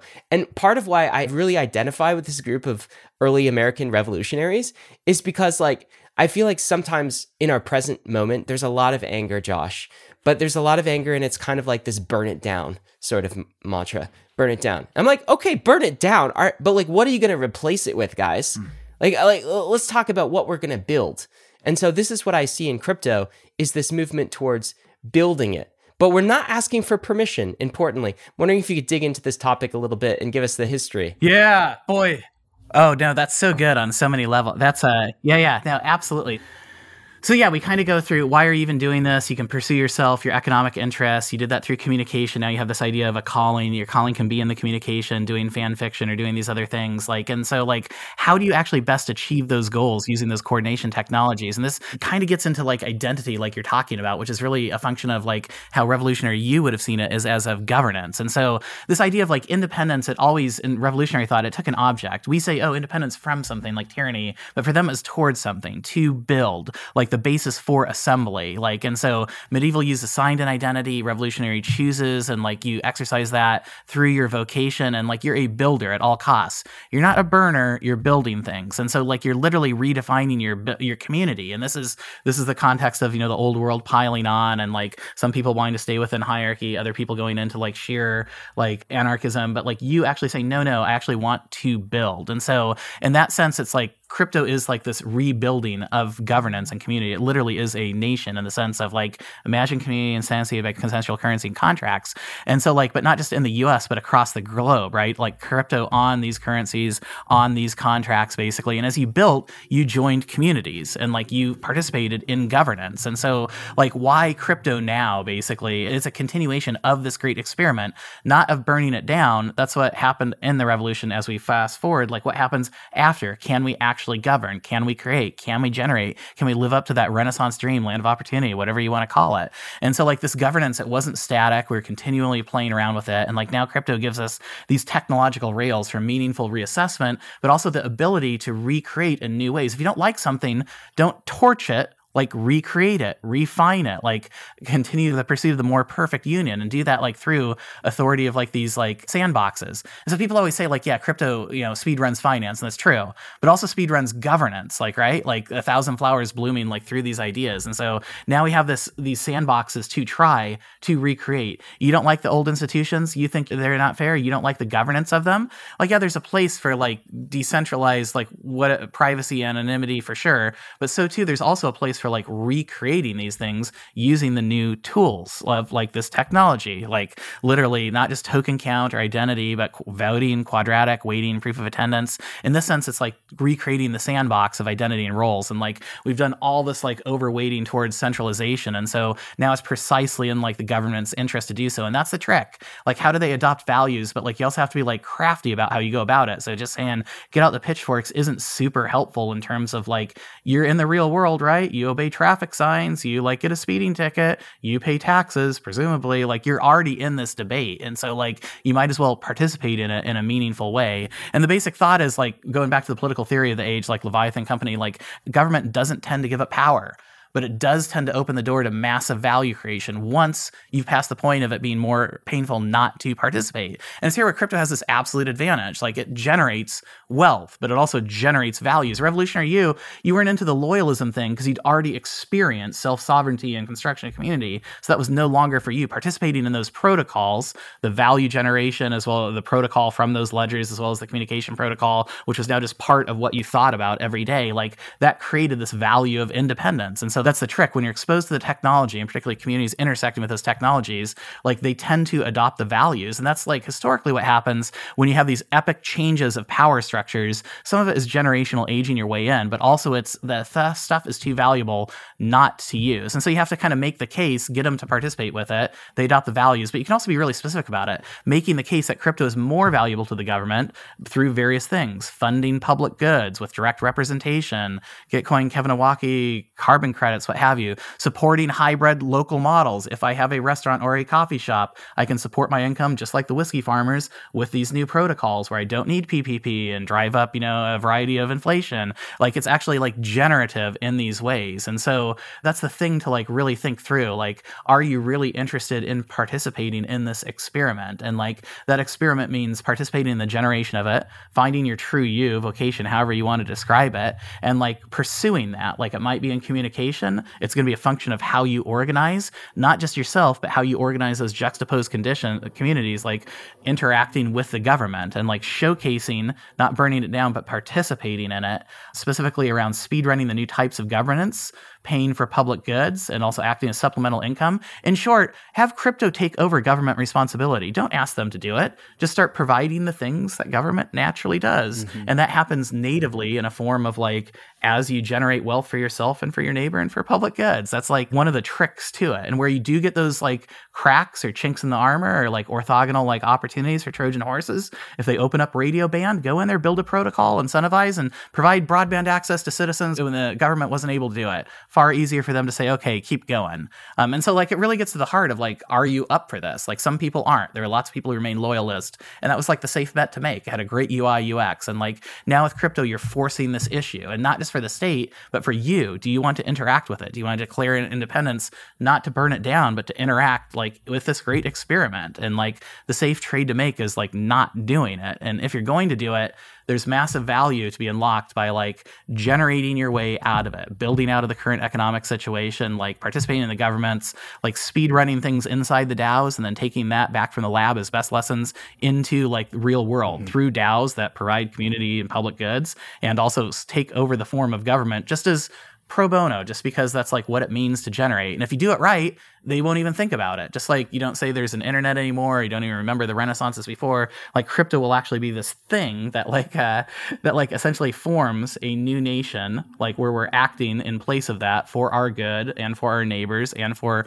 everyone else's. Like it's a it means like building. Like if you want to be tough and you want to be like, you know, cool, instead of saying burn it down, like that's easy. The tough thing to do is to put on your hard hat and build. You're going to have to like participate in not enjoyable moments, mm-hmm. bear markets. Like that's the nature of the historical transformation. There's going to be volatility as a sign of structural change, public piling on. Like the idea is this is all open source in the public square. You can like see it. You can be a nobody and show up at a hacker house. You can ask questions and get answers on Twitter. Like that's the thing you have to think about. Like, is it for you? After you tear it down, then what? We've already done that. Now we're in the next phase of like, what are you going to build and how are you going to interact? And so it really, crypto doesn't just change governance, it changes you, who you are, your relationship to others. And that's what we call like governance through community and like communication around that and like with value construction. So, like, the question is like, now that you've torn it down, now that we've been building, now that we've carried on this debate, we have the tech implementation like toolkit to do this again at scale in a meaningful way. So, what are you going to do is the question which kind of takes us to action items, I guess. Before we get there, the at scale part is something I really want to drill down on. There's this meme in crypto that everything is going to have a token. And if something's got a token, well, then you bring a community along with it as well. And then there's a theory that's that's going out there is that well, if you have a token, you can also have your own layer 2 if you want that as well. So that is also a possibility. And where this drives parallel with the progress of the United States of America these communities with shared values and like at this point in time shared physical location could go out into the frontier and draw a line around their community and be like new nation except that it wasn't a new nation state it was just a new state and this is how the United States of America formed. These communities with shared values existed in the same spots, and they're like, all right, we are now going to make the state of Minnesota. And that is who we are. We're the Minnesotans. And it was the layer two to the federal right. organizational structure of the United States. And so, you know, we're kind of limited by land here. We only made it out to 50 states inside the United States. But on Ethereum, and even Cosmos with all the app chains, they have an infinite array of the possibilities of producing a community with a border around it. Not only is a token a border, an app chain is a border, a layer two is a border, and all the people that align with these things can go show up there. And so we are no longer restricted by 50 states. We have thousands and thousands of layer twos of tokens of communities that can be born here. And each one experiments with governance. Each one takes a lesson and they apply it and they see if it works. And if it works, all other DAOs, all other orgs get to copy this. And this is the same thing that is also true with state constitutions. There is 50 state constitutions and they have 50 different sets of laws. And some laws are so good that they get adopted at the federal level and they get propagated across all the states. And this is not true just like at an ideological level, this is also true down to the code, where we have these EVM equivalent layer twos like Arbitrum and Optimism, that if an EIP goes into Optimism or Arbitrum and it works, that EIP also works on Ethereum yep. and it also works on every other layer two as well. And so we have this ability, an infinite slate of experimentation uh, unfolding us, where so many experiments get to run in parallel. And just like how I talked about, like, well, we had the Renaissance, then we had the Revolution, and now we're in the crypto revolution.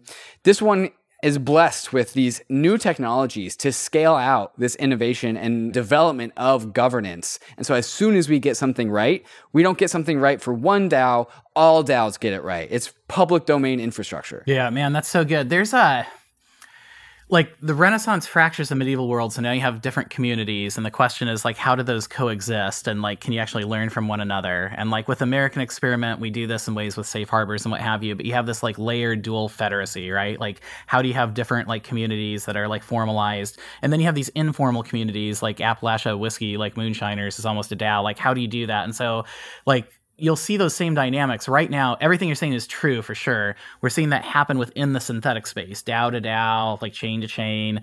But I also think the massive unlock that crypto is doing is it's opening these worlds basically where you'll have you know layered composition between IRL and crypto where you'll have eco- so NFTs is strong property rights not just pixelated cats actually establishing like bidirectionality between IRL and between the synthetic world. And so the lessons you learn in the synthetic world like I predict won't just remain in the synthetic world. The best practices coming out of those petri dishes will like work their way into the real world maybe informally at first like Appalachian whiskey DAO but like also maybe like into states and like rights as well. And that'll probably happen through like economics first, where I can like generate in the synthetic world and enjoy the fruits in real world and vice versa. And like that's where crypto is like an economic model starts empowering like IRL business models and governance. I think you're going to see the first unfold as we figured out in the lab in crypto and using the lessons we've learned from history. And the second unfold is where we take the best practices from crypto and like port them back into the real world, maybe economically, maybe through public goods, and then maybe like at scale through new forms of governance. I know it sounds crazy, but like that's how it tends to happen 100 years from now 200 years from now. And like the key is you get to participate in it. David to your point like this is all publicly available. You can look at any of the improvement proposals right? Like how crazy is that? Like you can propagate it on chain or if you're doing something else completely crazy all this is available to you. And so like it just forces the question with these new tools like what are you going to do? Like burn something down in the corner fine great. And now what all right, now we're in this great experiment and we have these tools in our toolkit. So that's like the most meaningful, interesting like part of the communication. But it's also kind of the the scariest because it forces the issue. Like, what are you gonna do? And that kind of, I guess, takes us to like, what are you going to do? Let's talk about what we're going to do. I mean, this is 4th of July, Independence Day in the US, of course. And we've talked about so far with you, Josh, how many things we have in common on the crypto journey with the revolutionaries in the American War for for Independence and all sorts of people groups of post Renaissance that were revolting at that time and looking for more freedom and a better world, right? And so we went through kind of what are they fighting for? Freedom of value, freedom of vocation, and also freedom of governance and identity. So now let's talk about the practical side, the action items, because I know Josh, you always love to leave us with some action items. So I do. I love that you guys do that too. It's so good. Everybody well, else just talks, and you're like, no, do this. I think it's important. I mean, like, what do we do? We're on a journey together, right? So it's important. So okay, so I hear what you're saying. I want to partake in this revolution. I don't want to be a loyalist, right? I am excited about this great experiment and where it's going to go. And I know it's not perfect and I want to do my part in building it improving it. Okay, what do I do? And I think you've got three things for us. Take us to the first one. What do we do first, Josh? Yeah, so this is great. So this is and just to like set the stage. This isn't crypto is the renaissance, that's one lens, crypto is the revolution. This is this is the story throughout all these ages. You're just looking at it through different lenses and different chapters of it. And so these things are particularly like I think salient to our times. And Ryan, to your point, if you're not going to burn it down, then you're going to participate, right? So how do I actually participate in this? And there's like this is a unique moment in time, like not pejorative, not just repeating the same thing, but like we have these rare opportunities every few hundred years, right? To actually do something to have like meaningful impact for pursuing like self, other, like meaning. And so, like, again, this is going to sound mundane. Just like you're like, wait, there's a revolution over like tea taxes. What? This is going to sound stupid and boring and be unpleasant, but this is what you need to do. Like the real meaning is in an actual like building, like in any way. The first is to get political, which sounds horrible. And trust me, no one, I understand that completely.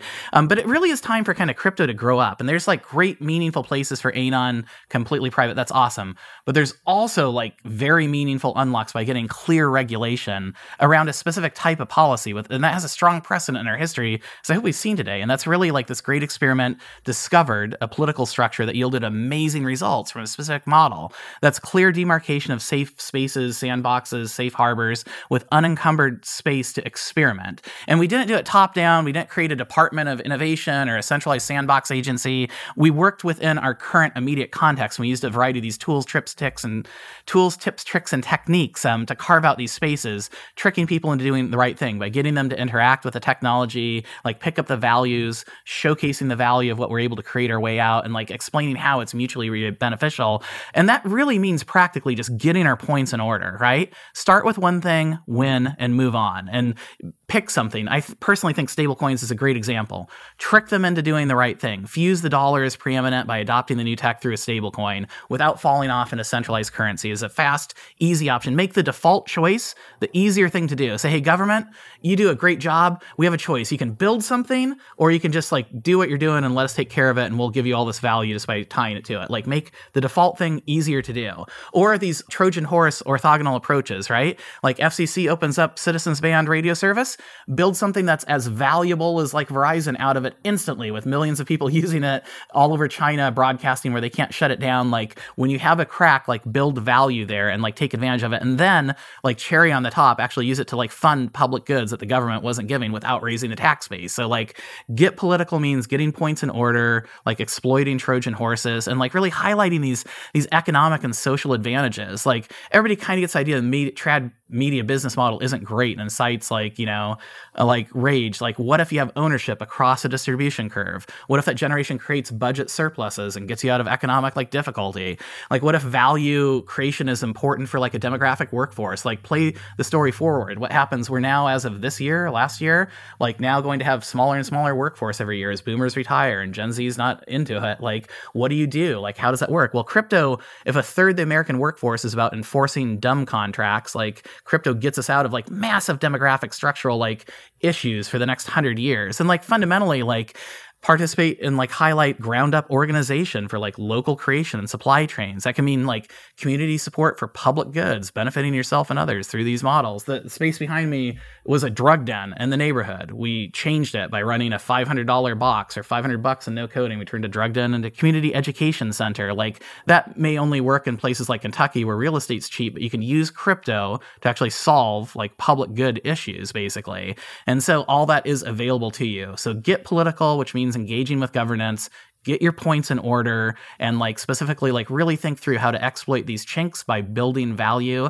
and like actually creating public goods and just experimenting play with it play with it in your neighborhood. So that's the first one josh. And by the way you did that transformation of the space behind you through like running helium nodes using the surplus there. Is that correct to like transform the space and pay from that? Yeah it was this little experiment where this was a old bourbon bar that fell into dilapidation. It's down the street from churchill and it was just drugged in heroin fire after heroin fire. And so the property was was cheap. And so we literally mortgaged it again, like oncoming fruits of like proof of coverage stake. You can use helium, but use whatever you want to. And so it was basically the idea of how do you take a physical cost center and turn it generative.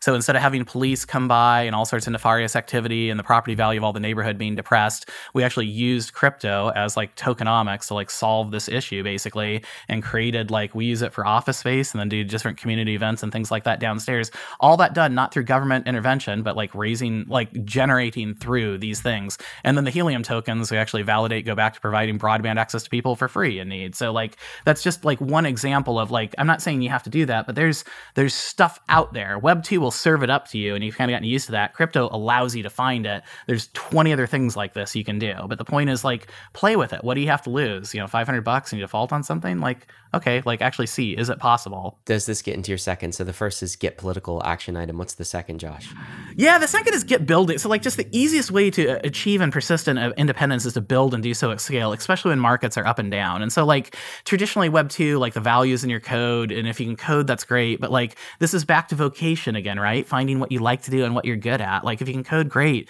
If you can't, it doesn't matter. Build community, build content, build conviction, build yourself, learn, read, listen, watch. Use the products and services. Find your calling and embrace this, like, generative work ethic. And, like, one way to do it without spending any money, you can spend 500 bucks to do something like that, where, like, if you don't want to do that, like, turn your cost centers into generation. Like literally crypto like moves, you know, it, it allows like early adopters to have like these it follows an arc basically right? It tends like these historical transformations tend to follow a path. It tends to start in finance right? Because it's most value. Then you go into culture art and identity construction. So you go from tokens to nfts then work how you organize to achieve these community goals and like uh, association with one another which is like daos and what have you and then education to propagate it which we're seeing on proof of attendance and experience. And then finally where it becomes a business model like the whiskey rebellion to literally allow you to do frontline work and like impact value. So find the things that you use for your day job or for your personal self as an entrepreneur, and these aren't necessarily overlapping, like find the Web 2 things you do, make a list of costs and services,